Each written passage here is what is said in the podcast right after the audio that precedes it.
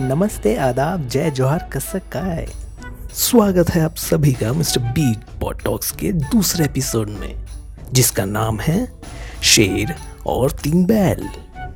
तो आइए शुरू करते हैं। एक बार की बात है, तीन बैल आपस में बहुत अच्छे दोस्त थे। वे साथ मिलकर घास चरने जाते और बिना किसी राग द्वेष के हर चीज़ आपस में बांटते थे। लेकिन पास ही के एक जंगल में एक शेर रहता था और वो शेर काफ़ी दिनों से उन तीनों के पीछे पड़ा था। लेकिन वह जानता था कि जब तक ये तीनों एकजुट है, तब तक वह उनका कुछ नहीं बिगाड़ सकता। फिर क्या था?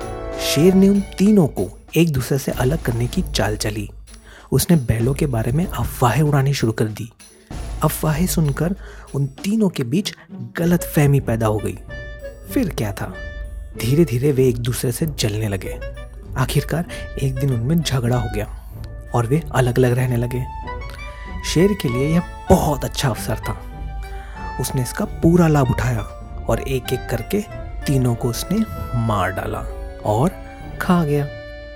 तो इस कहानी से हमें क्या सीखने को मिलता है? यही कि एकता में ही शक्ति होती है।